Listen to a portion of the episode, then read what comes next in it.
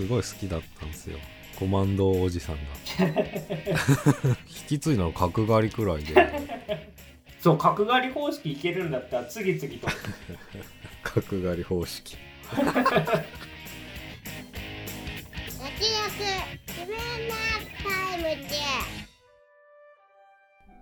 どうも慎太郎です。どうもそばですこの番組は映像業界で働く編集マンとアニメ業界に携わる構成作家が映画について話すラジオです。さあ始まりましたけども、えー今回特集するのはイニシェリン島の精霊でございます。はい。あらすじをお願いします。本土が内戦に揺れる1923年アイルランドの孤島イニシェリン島島民全員が顔見知りのこの平和な小さな島で気のいい男パートリックはコルムに突然の絶縁を告げられる。急な出来事に動揺を隠せないパートリックだったが理由はわからない、えー、懸命な妹シボンや風変わりな隣人ドミニクの力も借りて事態を好転させようとするがついにコルムからこれ以上自分に関わると自分の指を切り落とすと恐ろしい宣告をされてしまう。という内容になっております、おい。えー今回のイニシェリン島の精霊私曽我はですね正直3ビルボードの方が良かったなって感じですね個人的に。はうん。で、というのも、3ビルボードよりより難解な気がしました、今回の方が。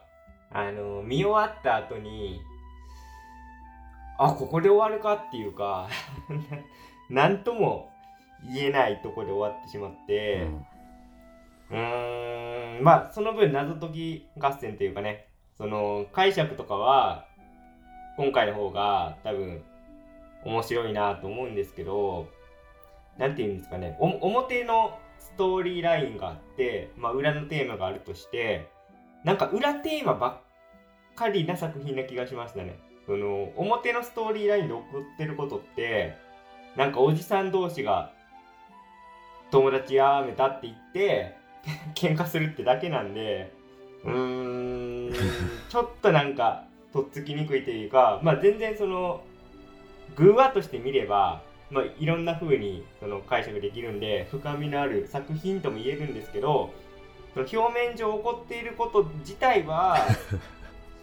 まあ 難しいなっていう話かなと思いますね。それメタファーのためだろみたいなそうですねだからだいぶこう抽象度上げて考えないと果たしてこれは何が起こってるんだって結構面食らってしまうなっていうのが、まあ、正直な感想ですね。まあ、ただなんていうかいろんな解釈ができる作品は僕はすごい好きだしその監督自体の作風というか、まあ、マーティー・マクドナー監督は、まあ、特にスリービルボールがそうですけど、まあ、結構キリスト教的なそのグーイに満ち溢れたなんか演出をする人なんで、まあそういうとこは個人的には好きなんだけど、うん、普通になんか一本の映画として見ると、ちょっとあまりにも難しいなと思っちゃいましたね。うん、で、その裏テーマ、裏テーマの話なんですけど、多分、まあ一つは、まあわかりやすいところで言うと、アイルランドな内戦のメタファーですよね。まあこれは多分誰が見ても明らかなんですぐ気づくと思うんですけどで個人的にはもう一つさらに裏テーマがあると思っていてまあそれについてはちょっと慎太郎さんの意見とかも聞いてみたいで、まあ、の後ほどお話できればなと思っております。えー、ということで、えー今回のイニシエリン島のせいで慎太郎さんはいかがだったでしょうか？と、まあ、まず表面上の話をするとあのもう劇場も結構受けてたしまあギャグばっかりですよね、もう結構意外と。もっと、ブラックな 感じです。うん、シリアスだと思ってたんだけどまあそのブラックジョークをうん。メインに、まあ、いろんなギャグがい含まれてて皮肉っぽいものをいっぱい混ぜて、うん。まあ、ずっと冗談言ってだからもっと暗いと思ってたから、まあ、面白かったし劇場もすごい受けてたな。なんか俺が見た劇場はだけどなんか外国人の人も結構いて。へえ結構注目作なんだなみたいな。いやだから僕も大笑いしましたうんうんね、うん他に一番笑ったのはあのパン屋に惹かれたあのくだりかな。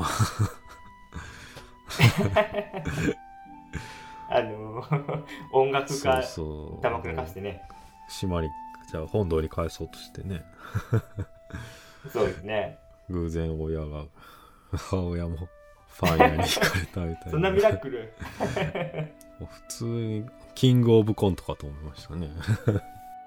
あ ここんなんできるんだと思って。まあかあといつもの皮肉な感じねのギャグも多くて。でまあ面白いは面白いうんだけど、その指切ったあたりからちょっと笑っていいのか分かんなくなってくるっていう雰囲気がまそうですね。あ俺もそうだしもう会場もそう劇場もそうだったからまあね、まあでも今思えば笑ってもよかったんだなっていう、う んまあそうその暗いっていうかその指切ること自体がなんか教訓だったり最後に何かがあるってことでもないから、まあ、最後まで笑えばいいんだけど、そう見てる方わかんないからどうなるんだと思って見てるから。そうそうそうそう。結構うん。きつい。結構引き裂かれる部分はありましたよね。うん。まあだからその内戦のメタファーだっていうことなんですけどまあそこは一番大きいと思うしで、まあ、ただそうした時にあのおばあさんだったりえっと、うんうんうん。助演団優勝、えーエントリーのドミニクそうドミニクバリー・コーガンだったりを、まあ、何だったのかなっていうところまでなんか知りたいなと思っちゃってまあちょっと、いやそこですよね、うん、難しいんですけど、そこら辺は、まあ、ただその内戦のメタファーってとこで、うんまあ、本当見終わった直後はでも簡単に気づくって総額言っただけど俺見終わった直後なんじゃこりゃと思ってたけどね。えでもラストのセリフでさうん、そのまんまのことを結う構ん。バートリック言うじゃん、終わらない方がいい戦いもある、うんうんうんみたいな。ことコルムの方がアイコンにしようって言うんだけど最後。でもバートリックはそれを拒絶するんですよね。終わらない方がいい戦いもあるって。だ結構どそれで僕は結構まあどんよりして 終わるなと思って。なんていうんですかね。スリービルボードって、まあ、一応あの警官とさお母さんが真犯人探しに行くでっていうちょっとかすかな希望じゃないけど、いや明らかにそういうの感じさもう分かりやすい結末が描かれてて。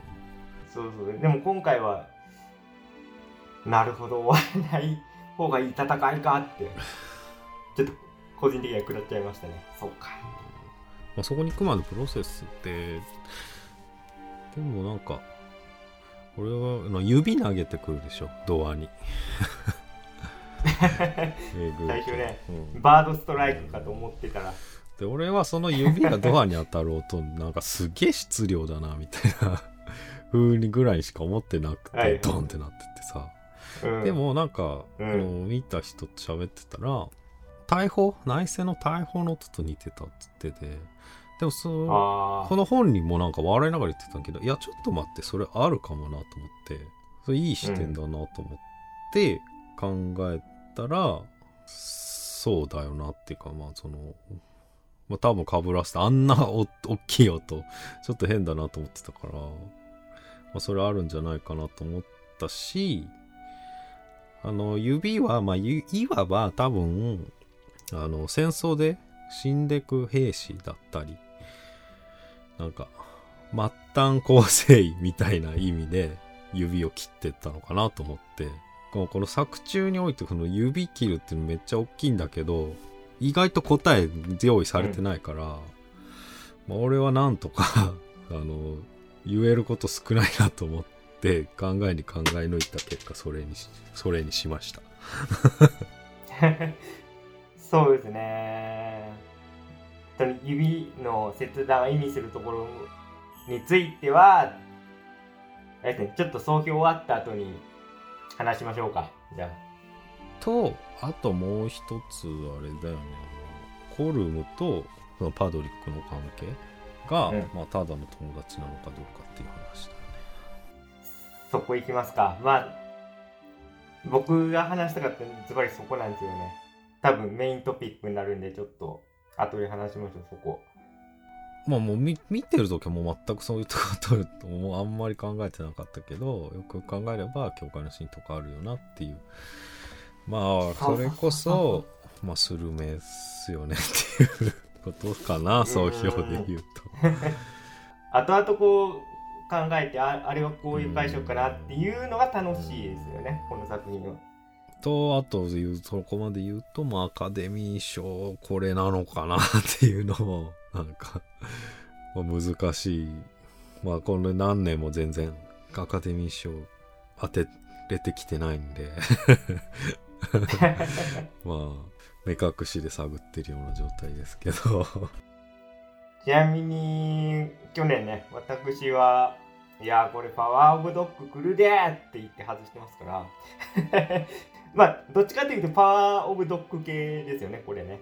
まあ。あそうか。美しいアイルランドの自然があってさ、難しい、いかんともしがたい人間関係があるみたいなパワーオブドッグ言うもちょいちょいギャグあったもんね地味に。ありますね。まあ、ああれもね、まあちょっと笑えるのかっていう感じよ。ミシェリン島はもう手術なりだまあまあでも映像すごいのと、まあ、それぞれの演技めちゃめちゃいいなっていう。あとバリー・コーガン特バリゴーガンやばいっすよね。にいい味出してたよね。まあそら上演団優勝最有力 でしょうなっていうのがざっくり言うとそんなとこですかね。うん。はい。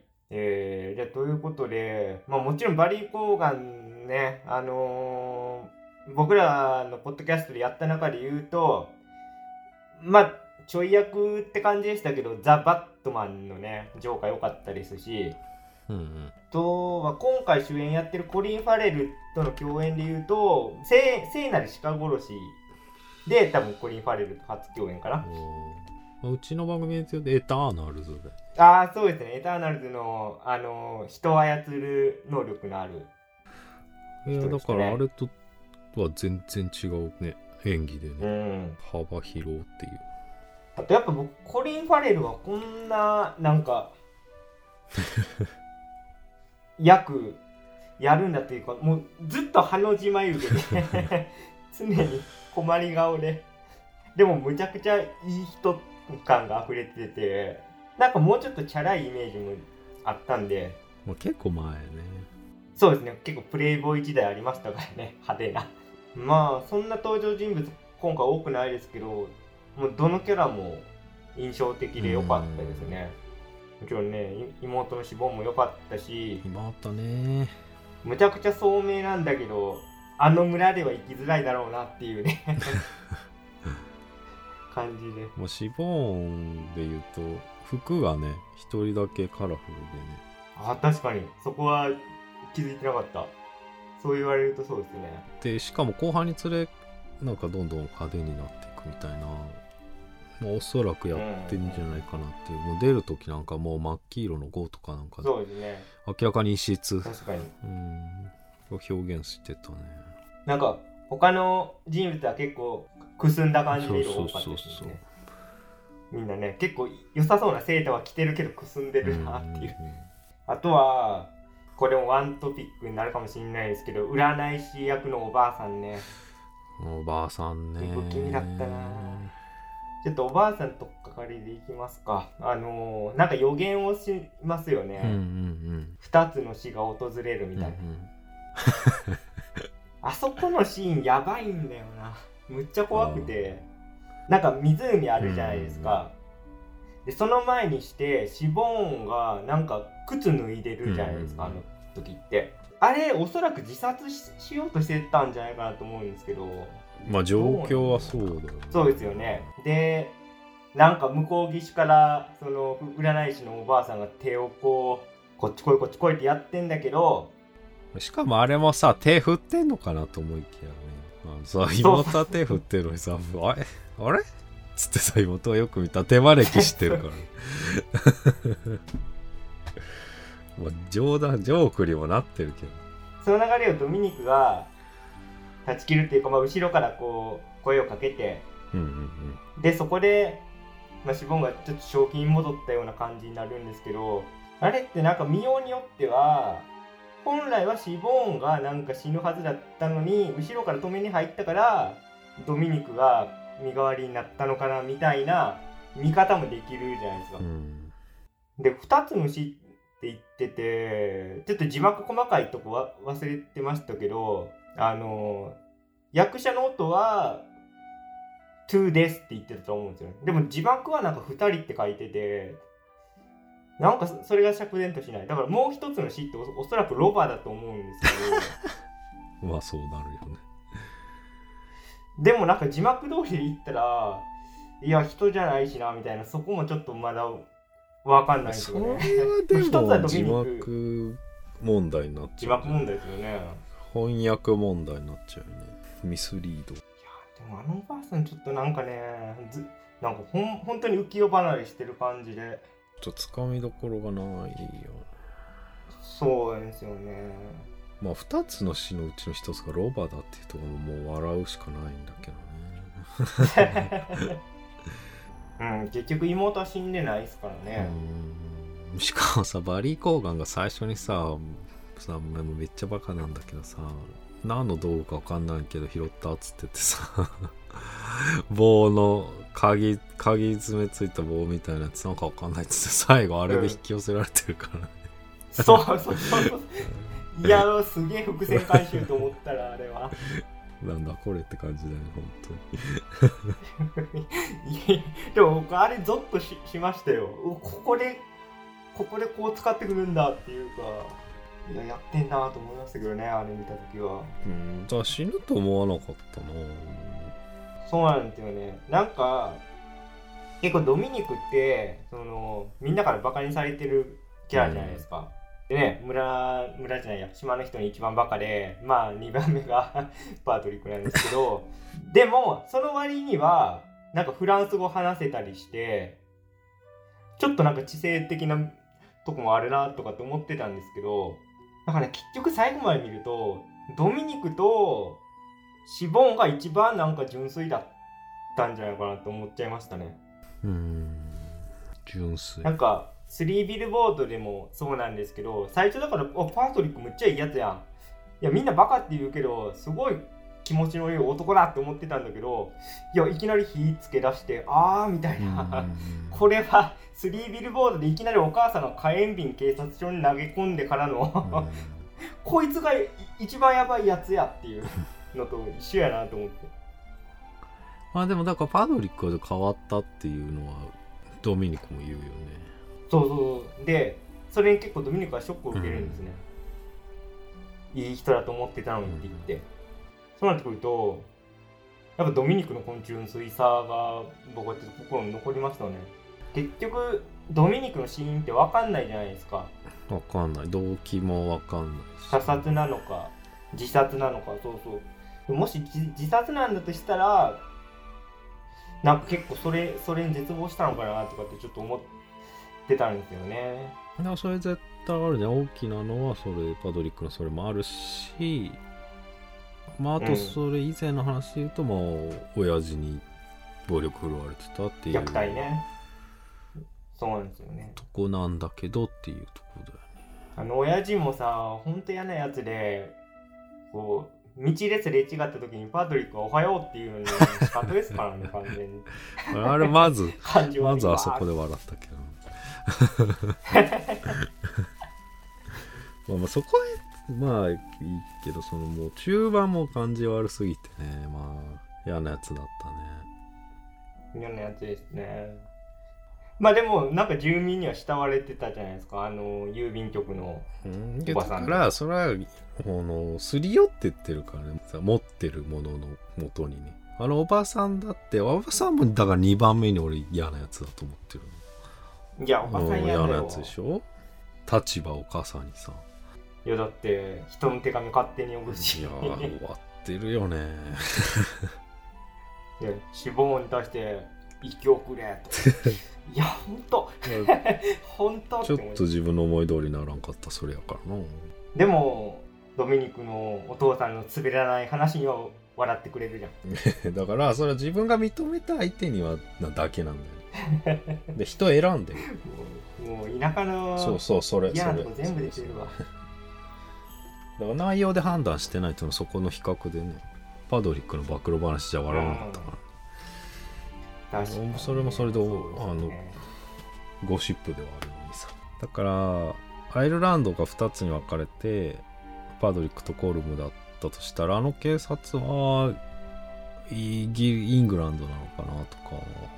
あーその視点で見てなかったけど確かに。絶対権力じゃないけど、ねうん明らかに大きな存在なんで、そう考えるとやっぱ人物配置うまいっていうかそのなんでアイルランドが内戦してるかっていうことを、まあ、作中ではそんな詳しく言ってないですけど、まあ、ちょっとあのー一応説明はされててそのプロテスタントとカトリックの争いではあるっていうことは、まあ、言ってましたね。でそう考えると結構神神父もなんか中間というかなんかそういう風な人物配置ですよねで僕は結構神父好きなんですけど。ああ神父ね。ああでもその前にさあの結局その内戦の前にイギリスとやってんだよなアイルランドはね。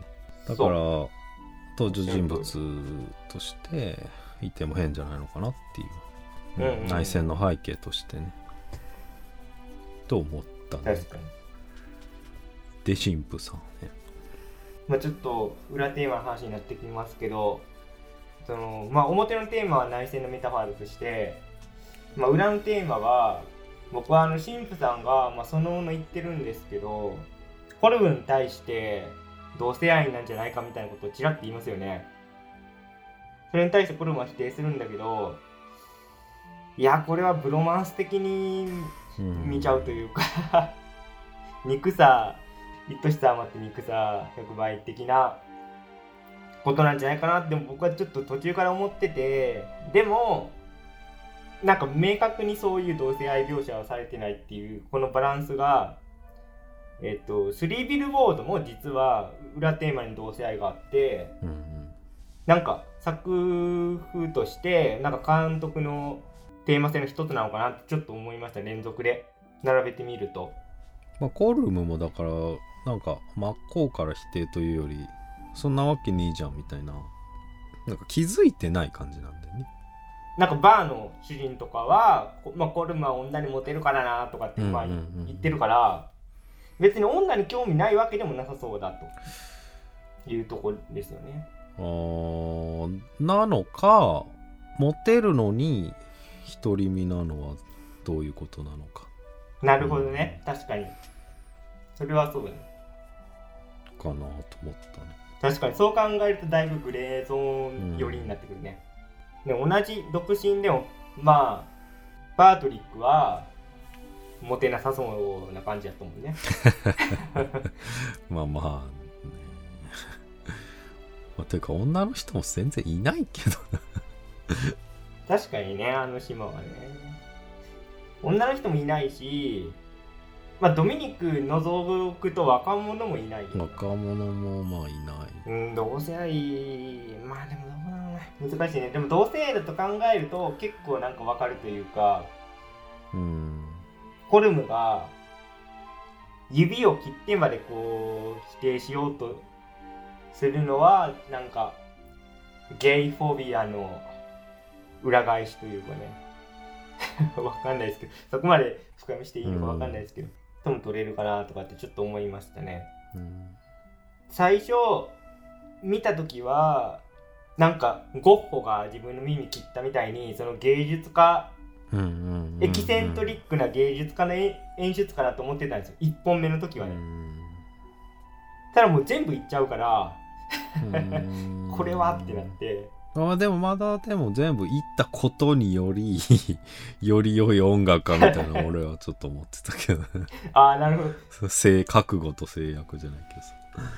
なんか最初コルムはこう言うんですよね。モーツァルトうん。みたいにこう偉大な作品を残したい。残りの人生を使って、っていうのに指行くんかいと思って。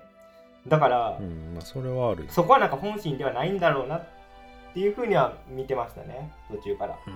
まあベートーベンという例があるとはいえさすがにモーツァルトになりたいんだったらだってもう弦を抑えられないわけですからね、まあちょっと最後指揮はしてましたけどまあ、うん、なんかあのシーンがまあ重要なんじゃないかな、まあ、弾くことにこだわらないというか、まあ、それでも没頭できる。だから音楽をやめるわけじゃないってとこは大きいと思うんだよね。それはそうですねなんか狂ったように指揮してるから、まあ、チートビチってさ。まあまあちょっと戻っちゃうんだけど最初に言えばよかったけど、まあ、それもなんかあの兵士は死に続けてるのにう動き続ける国みたいななのかなとも思ったんだよ。ああれも笑っていいシーンなんだけどちょっと笑えなかったな。あ 僕笑えなか周りも弾いてたしね。弾いてる。あのうん引くでしょあれは。バイオリン弾いてる人たちあれちょっと感染症的なことは大丈夫なんですか？感染症そんなに？そうなんだ。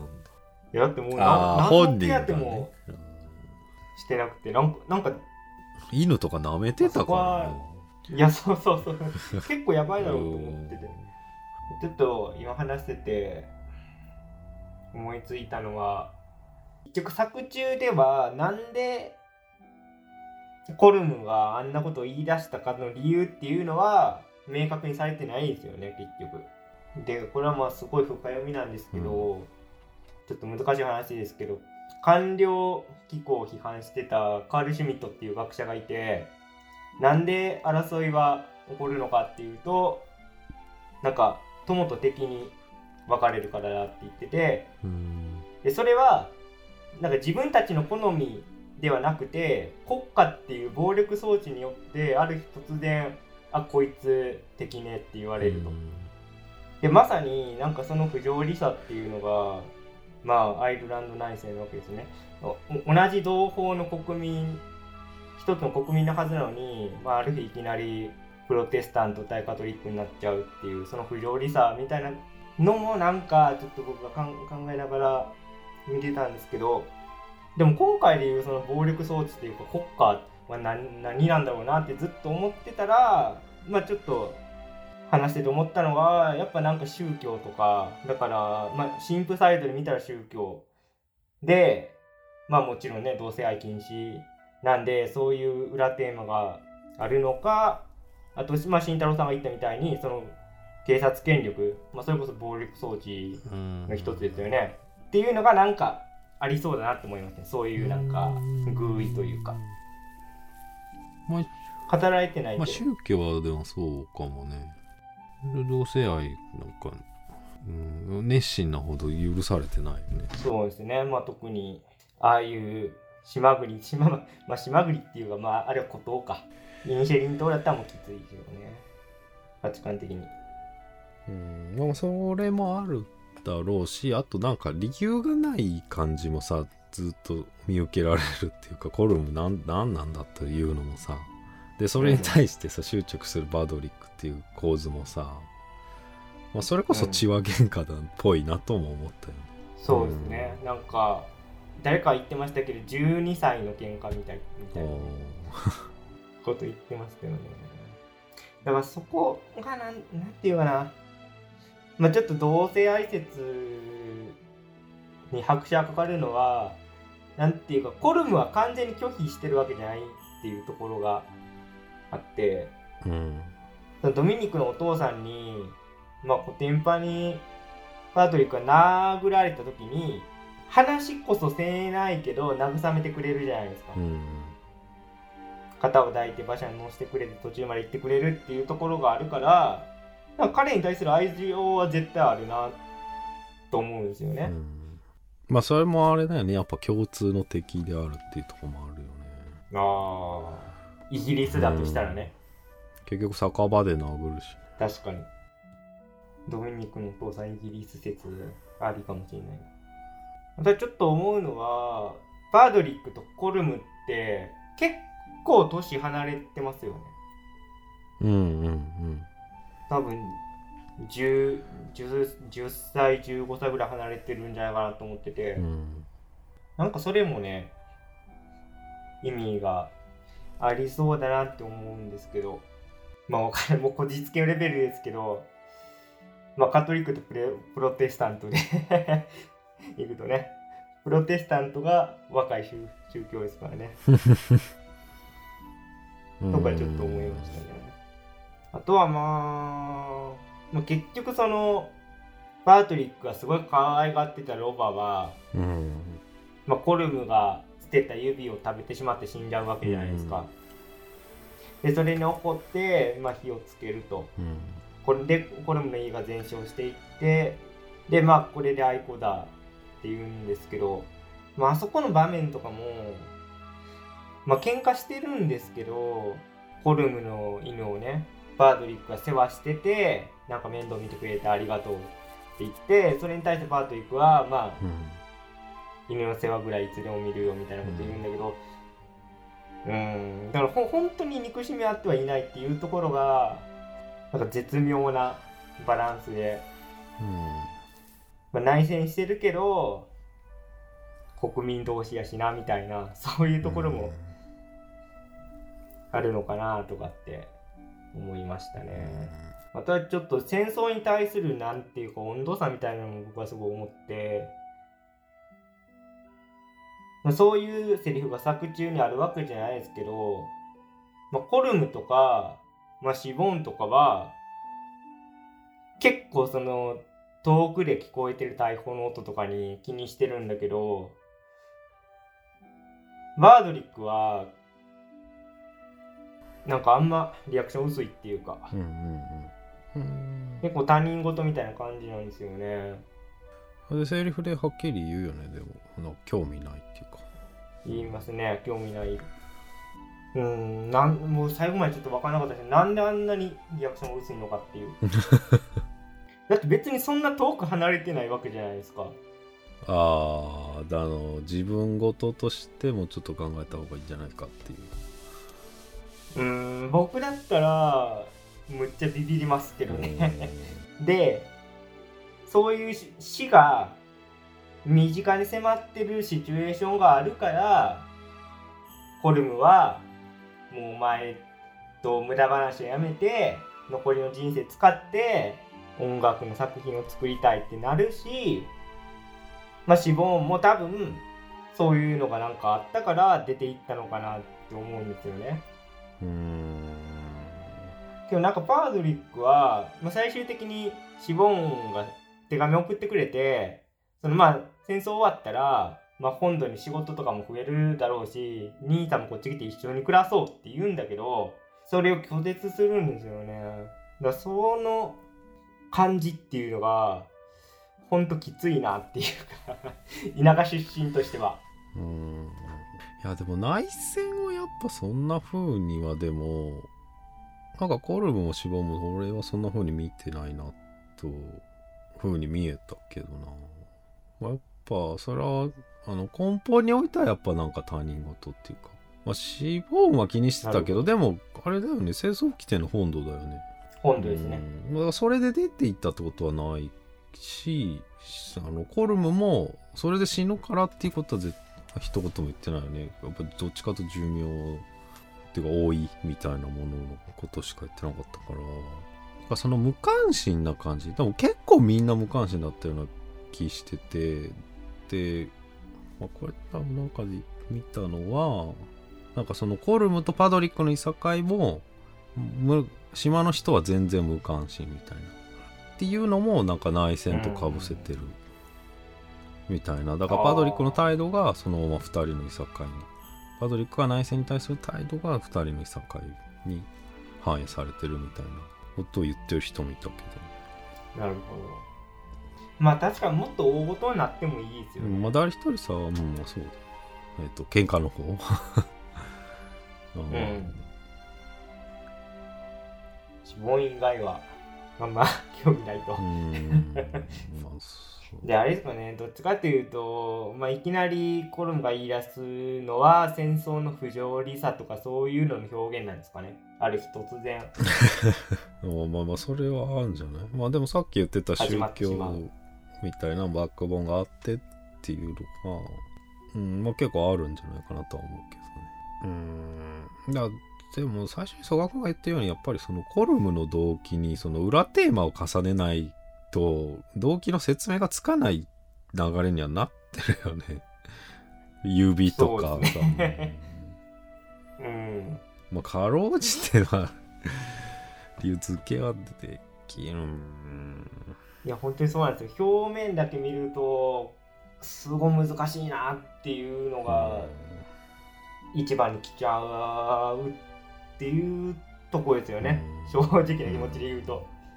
うんだからコルム自身の動機だけはまあ追い求めてるなっていうのは、まあ、本当はそこで説明できないといけないんだけどだから、なんか脚本も変わってますよね。だから普通は、仲良かった日っていうのを絶対どっかで入れてくると思ったんですよね。あの二人が。うんでもいきな、まあ、映画自体はいきなり始まってもうすぐ喧嘩に入っちゃってだから僕はてっきり回想シーンかなんかでその仲いい2人の風景が フラフラッシュバックしてでなんか最後もええ感じで終わるんかなって思ってたらもうことごとくそういうサービスはなくうん。ねずずっと本当に 喧嘩しっぱなし。まあまあまあでもそれもねちょっと緊張感なくなるからまあ回想も辛いものはある。まあ確かにそうですね。うん。回想あったらあったり僕多分文句言ったまあとそうだよねまあでもないっていうのは一つの特徴としてねああなるほどなと思った。だからねコルムの強度がやっぱり保たれるよねその回想シーンがないことによって、うん。ほんとかたくなだから。ねだからもう普通に考えたらコルムが一番やばいやつかと思いきや僕の中ではもう最後まで見るとバードリックもほんとやばいなと思って、まあロバが死んだ。でコルムは家を失った。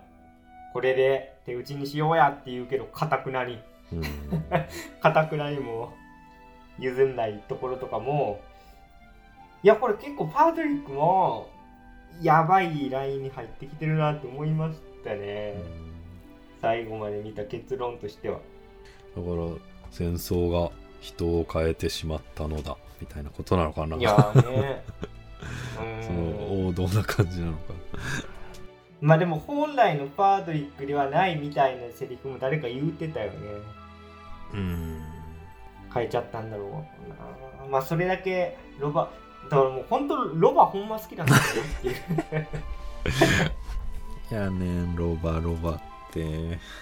あと指食べてつ喉詰まって死ぬってなんだ ちょっと若すぎない？そのロバ、うん、だからリアリティラインがああなってるから、まあ、その喉に指詰まらせたで笑い話でまあ流れていく感じはあるけどね。僕はちょっと笑えなかったな。いや今思えば俺笑えるな全然あ、本当ですか僕ダメだったら笑えないっすね。結構僕は、うんその同性愛のことについては、あのあの神父さんだから同性愛者かなと思いましたけどね。う,、ん。あの神父さんも最初の登場の時さ神父なのにさ地獄へ落ちろとか言ってさ まあ、そこはさすがに僕も笑いましたけど。そんなデジロあるわけじゃないですけど、結構印象に残ってますね。あとはまあ、神父さんがすごい、まっとうなことをも言ってて、キリスト教においては自傷行為も罪だっていうんですよね。うんうんうんうんでもそれに対して、なんかコルムは全然うんうん意にも返さない感じで、うん、それもなんか正確なのかな、コルムの。僕だって絶対嫌ですけどね。指なくなる。もうそこのインパクトが強すぎてね そうですよね。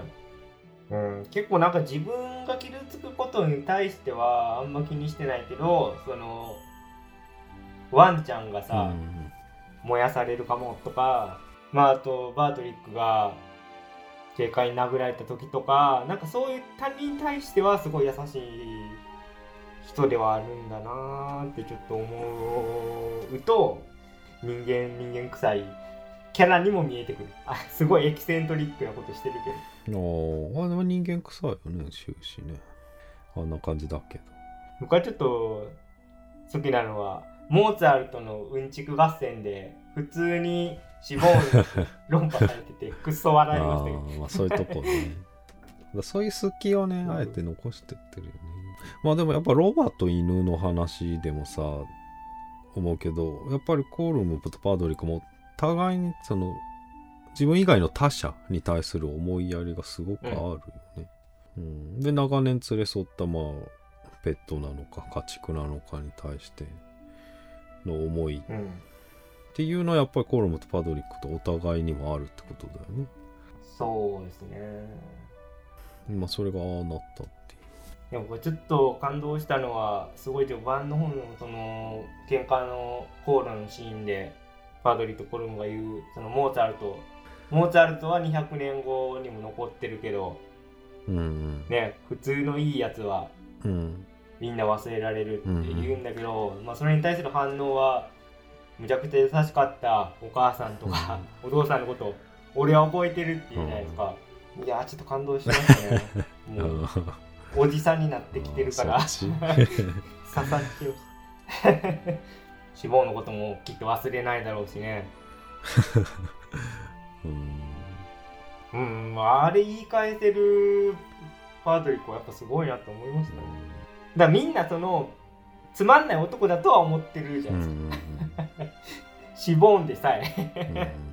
妹のシボンでさえお兄ちゃんつまんないなと思ってるけどでも同時にみんながいいやつだっていうことも認めてるのがまあそれはそれでクソみたいな田舎の島だけどあったけえとこもあるのかもしれない。うん。まあそれはコルムがどこまであの時にどう思ってるかだよね。まあ、だから見方によってはまあただ話は食い違ってないしパドリックバカだなと思う思わせるっていう見方もあるし、まあ、パロディックに言ってることはその正論ではあるけど。表面上はなんかその議論は平行線で終わってる感じだけどまあそこでなんかコルムがねあまあそれも一理あるなって思ってくれてたらいいなって思う。まあ、しかもお互いあれだよね。そのその人が敬ってるものを大切にするよね。うん。まあだからその二律背反的な事象が多すぎて本当にやっぱ引き裂かれるよね見てる時はね。うんいやーこうやって話すとすごいいい作品だと思うんですけどやっぱちょっと僕には難しかったかもしれない。正直な気持ちねだから本当にいやこれ傑作だって言いたい。こんな難しい作品を傑作だと分かる俺すげえっていうマウント取りたいんですけどやっぱ難しいなっていう。まあ終了直後はやっぱハテナ多いよね。いや、そうなんですよね。僕ちょっと、ここで終われんなって思っちゃいましたね。もうそれが正直な気持ち、ん本当に。いや、なんていうか、あ、こういうビターなやつが戦争っていうものの本質なんやねって思いたかった。思いたかった。まあトリッキーですねうーん、まあでも、うん3ビルボードの方がまだすっきりするっていうことがこの映画の異様さですね。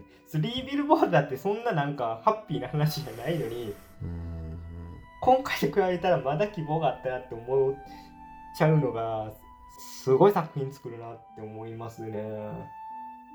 しかもこれが結構評価されてるっていうのがやっぱすごいなハリウッドはってちょっと思うというか。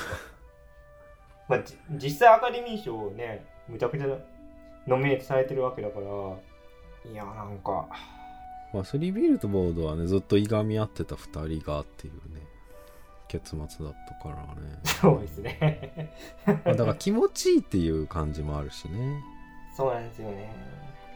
すごい抜けのいい感じだと思うんで、うんうんうんいがみ合ってる2人がもう一緒の車に乗って真犯人捕まえに行くでっていう、んまあしかもそれが正しいかどうかっていうとどっちかというと正しくないっていうね。うん、正しくないんだけど、でもちょっと希望がね、まあでもそれをそれをしたらまあで多分監督に伝えようとしてることとは真逆いっちゃうんでしょうね、今回の場合は。そんな綺麗事じゃないからみたいなことなんでしょうけど。まあだから前も今作もまあ一筋縄で。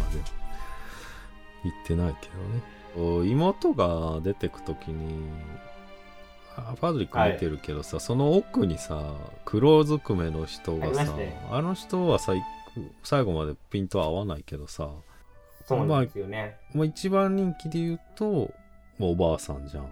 最有力候補は。そうですね。もう一つはまあコルム。説そうですね。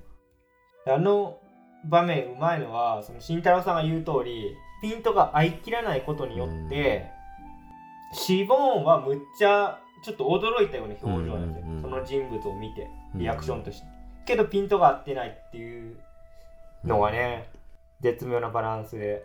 でもあそこにおばあさんがいてまああんなそうなんだびっくりリアクションになるかな。ばあさんであの顔じゃないよね。そうですよね。いや、僕はもう見終わったっていうか、もうあの見てる時は、もう絶対その占い師だろうなと思って、うん自分の中で完結してたけど、改めて考えてみると、コルム説もありますよね、十分。うんあれ脂肪も男の人は好きじゃないんじゃなかった？好きじゃないんだっけ？明確にそういうことは言ってないけど、でも多分、だってああんなに美人で、いやでも、うん、そのこじつけかな、どうどうなんですかね？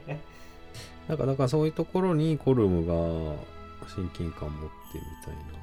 まあまああと芸術に対する姿勢とかもねまあ自分そうですね。とか言ってたから、まあ、最終的にコルムが「イニシエ臨島の精霊」っていう曲を作るじゃないですか。なんかあの歌詞とかが分かれば結構なんかヒントありそうだなと思ってうんうん。見てましたけどあれなんですかね。最初になんか賛美歌みたいな曲が流れて始まるじゃないですか今回。あれがイニシエ臨島の精霊なんですかね。どうそういうなんか入れ子構造になってたりしないかなとう思ってん。ただズバリそのもののイニシェリン島の精霊って多分あのおばあさんなのかなとかまあちょっとどうどう思います？ざっいやそれくりと。むずいとこだよね。だってさバリー・コーガンとか、あーまあ確まあ、かとかね。まあ変変っていうかまあ変わった見方をすると、まあ、善意みたいなもにやっぱりコーワンね。うんそう考えると確かに。あでもそう考えると面白い。もしバリー・コーガンが精霊なんだとしたらバリー・コーガンが死んえ？どのタイミングで死んだのか分かるんでしたけ？どもうほん本当に最後の方でしたっけ？ちゃ最後じゃない、まあ、ちょっと思ったのがバリー・コーガンが死んだからよりバードリックが硬くないなっていやそれはタイミング的に合致してると思うな。じゃあなんか精霊としても見れるかもしれないですね。今までこの精霊の過去があったから踏みとどまれてたけど、うもんうそれがなくなったからうん。すごい硬くななうん。硬くななコリン・ファレルになってしまったのだっていう、なんで音大の人を追い出す時点でもう手段選ばなくなってきててでそれを聞いたそうですね。ドミニクがバリコガンがもう嫌だっつったからとかね。ああそれ面白いですね。僕そっちはもう全然考えてなくったなもう絶対まあ多分占い師の、うんまあまあねお一番有力候補まあでもそんなシンプルじゃないだろうなっていうそうなんですよね。この監督はそんな分かりやすいことするかなっていう。バリー・コーガンのその解釈めちゃくちゃ面白いですね。全然僕の発想にはなかったんで。まあだからねこれどうなってくかどう見てどう見るかですよねいろんな人がねここからねうん。まあ、まあみんな嫌がってると思いますよね これはいや、そうでしょ。だだいぶこう、なんかレビューする方の感じ理的にもね、なんか結構、可否がって大きいよ まあでもすごい語りがいはありますね。うんなそう、うんね。まあ笑えるし。まあ結末はあんま笑えないけど。笑え作中ほとんど誰も笑ってないのにしかもね。まあそれもなんか陰鬱なうん。トーンに拍車をかけてますねこう島の閉塞感と合わさって、まあでもコントやるときコントやる人が笑っちゃったらおかしいからね。う んまあ。まあそうですけどちょっとなんか僕はもうブラックユーモアはちょっとき厳しいですかねまだね。まだちょっと勉強は足りない。ほんとずっと言ってるからね。そうですね。まあそんなとこですかね。そうですね。まあちょっとアカデミー賞の賞レースにはいはいはいはい。今後どう絡んでくるのかっていうところを含めてねどうこう見守っていきたいですけど。はい。まあ注目作であることには変わりないですよね。そうですね。はい。えー、じゃあ今日はこの辺で。以上脱力。キネマタイムズでした。ありがとうございました。ありがとうございました